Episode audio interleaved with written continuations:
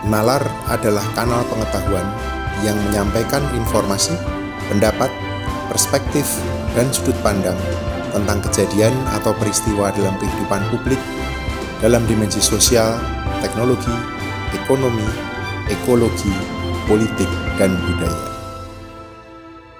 Selamat datang di kanal Nalar, mencari makna dalam peristiwa. Saudara-saudara, tahun 2022, Indonesia mengemban tugas memegang presidensi G20 selama setahun.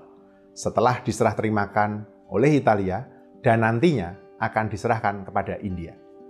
Presidensi Indonesia dalam G20 ini mendapatkan banyak perhatian, bukan hanya dari dalam negeri, tapi tentu saja juga dari luar negeri. Ada banyak harapan dan keinginan disematkan dalam presidensi Indonesia di G20 ini. Tapi, sebelum kita membahas hal tersebut, ada baiknya kita memahami dan mengenal G20 sedikit lebih dekat.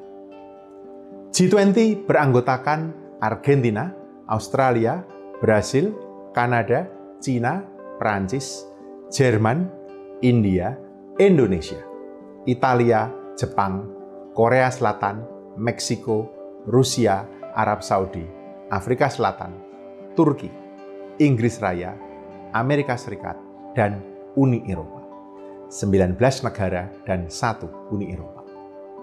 G20 memulai aktivitasnya sejak dibentuk pada tahun 1999 di Jerman. Tapi, forum intergovernmental ini baru dikenal komunitas internasional secara luas sejak tahun 2008 ketika pemimpin-pemimpinnya memutuskan mengubah tingkat pertemuannya dari level menteri ke level kepala negara atau kepala pemerintahan. G20 sejak saat itu menjadi high profile forum dengan digelarnya konferensi tingkat tinggi atau KTT pertama di Washington. Para pemimpin G20 pun bersepakat untuk mengadakan pertemuan KTT dua kali dalam setahun dengan agenda urgent untuk mengatasi krisis finansial yang melanda dunia saat itu.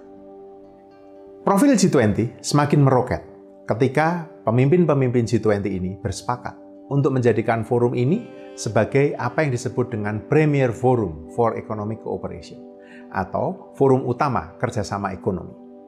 Puluhan komitmen telah dibuat dan implementasinya telah diupayakan oleh masing-masing anggota G20. Setiap anggota dituntut untuk memperkuat lembaga keuangan domestik mereka melalui permodalan yang kokoh dari hantaman krisis likuiditas.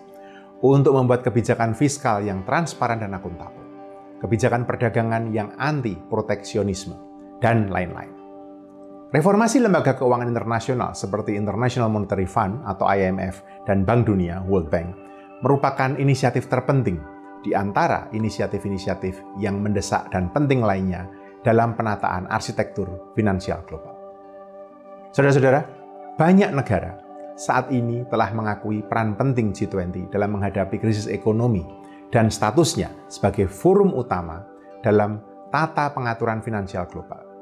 Contohnya, organisasi regional seperti ASEAN dan forum eksekutif seperti BRIC telah memberikan harapan dan kredit bagi forum ini seperti yang terlihat di dalam komunike-komunike mereka.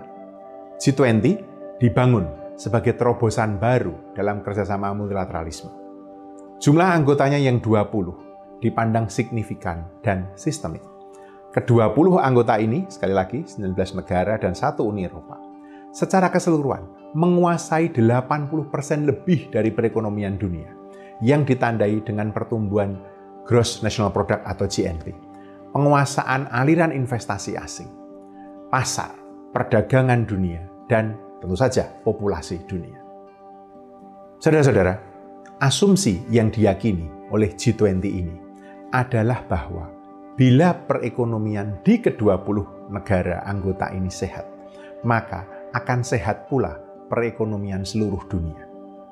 Sehingga keberhasilan forum ini akan membawa dampak sistemik yang signifikan bagi negara-negara dan entitas ekonomi dunia yang saat ini tidak menjadi anggota G20.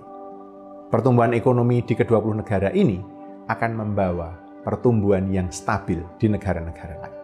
Ini asumsinya. Nah, forum ini, G20 ini, dipandang lebih baik dibandingkan dengan G8 atau G8. Bukan hanya dalam jumlah anggota. G20 lebih merefleksikan perkembangan kekuatan-kekuatan ekonomi dunia terkini yang ditunjukkan dengan keanggotaan beberapa negara yang perekonomiannya memang tumbuh sangat pesat beberapa dekade terakhir ini. Forum ini juga dipandang lebih luas dibanding dengan kerjasama-kerjasama multilateral lain yang anggotanya berjumlah banyak. PBB, Perserikatan Bangsa-Bangsa misalnya, dipuji sebagai organisasi yang legitimasinya kuat karena merangkul hampir seluruh bangsa di dunia. Tapi, ia dikritik karena sering kali lamban dalam menciptakan kemajuan-kemajuan yang cepat dan tepat. PBB telah membuat puluhan deklarasi, tetapi hanya sedikit yang diimplementasikan secara penuh. Nah, G20 ini, saudara-saudara, nampaknya akan tetap mempertahankan eksklusivitas jumlah anggotanya. Dua tuntutan muncul sebagai implikasi dari keyakinan akan eksklusivitas ini. Pertama, bahwa G20 harus bisa membuktikan kemampuannya untuk membuat, menciptakan resep-resep yang manjur bagi pemulihan perekonomian dunia dari krisis finansial dan mampu menciptakan tatanan perekonomian dunia yang stabil dan adil melalui penguatan lembaga-lembaga keuangan internasional yang ada.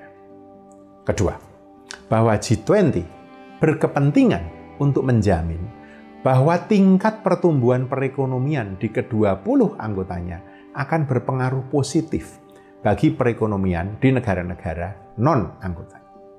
Bukan sebaliknya, pertumbuhan eksklusif yang merugikan negara-negara non-anggota G20.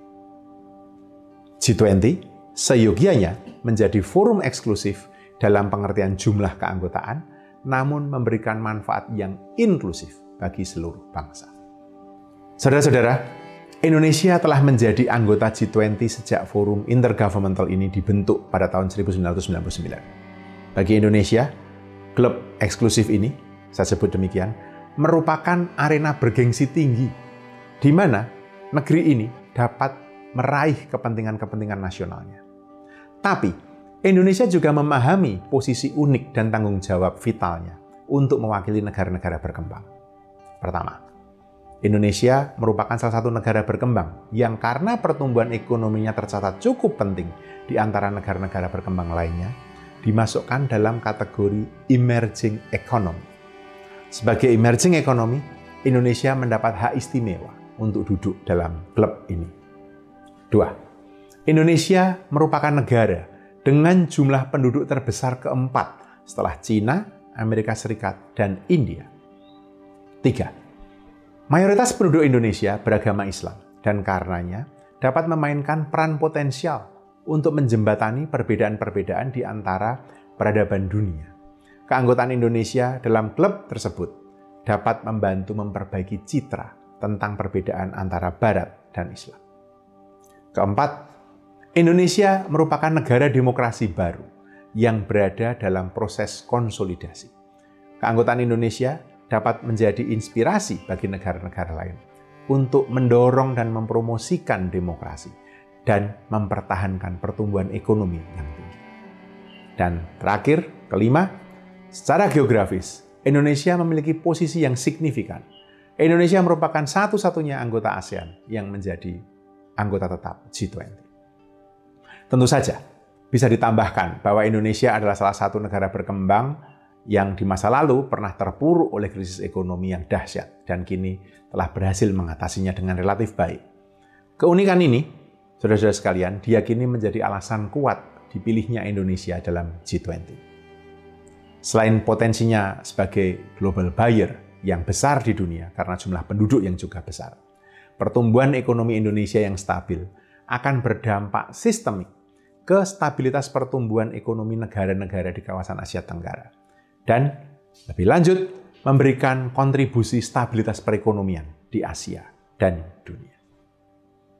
Keberhasilan Indonesia akan menjadi model yang menarik pula bagi penguatan sistem demokrasi liberal di dunia.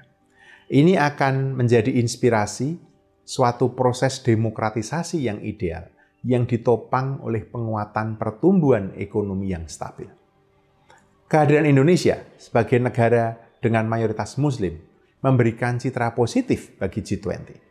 terutama untuk menangkis persepsi negatif dari tesis Clash of Civilization atau benturan peradaban antara peradaban Barat dan Islam. G20 adalah sintesis perbenturan peradaban yang menunjukkan bahwa Barat siap bekerja sama dengan negara-negara Muslim. Nah, saudara-saudara sekalian, memiliki sejumlah keunikan ini. Tugas Indonesia menjadi ganda. Selain memperjuangkan kepentingan nasionalnya, Indonesia diharapkan dapat memadukan kepentingan negara-negara berkembang secara umum dan kepentingan-kepentingan negara-negara di Asia Tenggara dan dunia Muslim secara khusus. Kalau Indonesia berhasil memainkan peran ganda ini, Indonesia dapat berkontribusi dalam menjawab inti persoalan legitimasi yang selama ini boleh dikatakan menghantui G20. Maka, ada beberapa pertanyaan yang mesti dijawab agar presidensi Indonesia di G20 dapat memenuhi harapan ini. Seperti apa peran G20 sebagai forum utama kerjasama ekonomi dan bagaimana kemampuan G20 untuk mengatasi krisis ekonomi? Apa kepentingan Indonesia dalam G20 dan bagaimana Indonesia mewujudkan kepentingan nasionalnya dalam G20? Bagaimana Indonesia memenuhi komitmen-komitmen yang telah dibuat dalam G20 sebagai upaya pemenuhan kepentingan nasional Indonesia sendiri? Bagaimana G20 sebagai forum intergovernmental dapat merangkul aktor-aktor non-pemerintah, non-state actors, dalam proses pembuatan komitmennya. Pertanyaan-pertanyaan ini mesti bisa dijawab agar presidensi Indonesia dalam G20 sungguh bermakna. Bukan hanya bagi Indonesia dan anggota G20, tapi bagi seluruh warga dunia. Terima kasih sudah mendengarkan podcast ini. Semoga kita bisa menemukan makna dan pemahaman yang lebih dalam bersama Natal.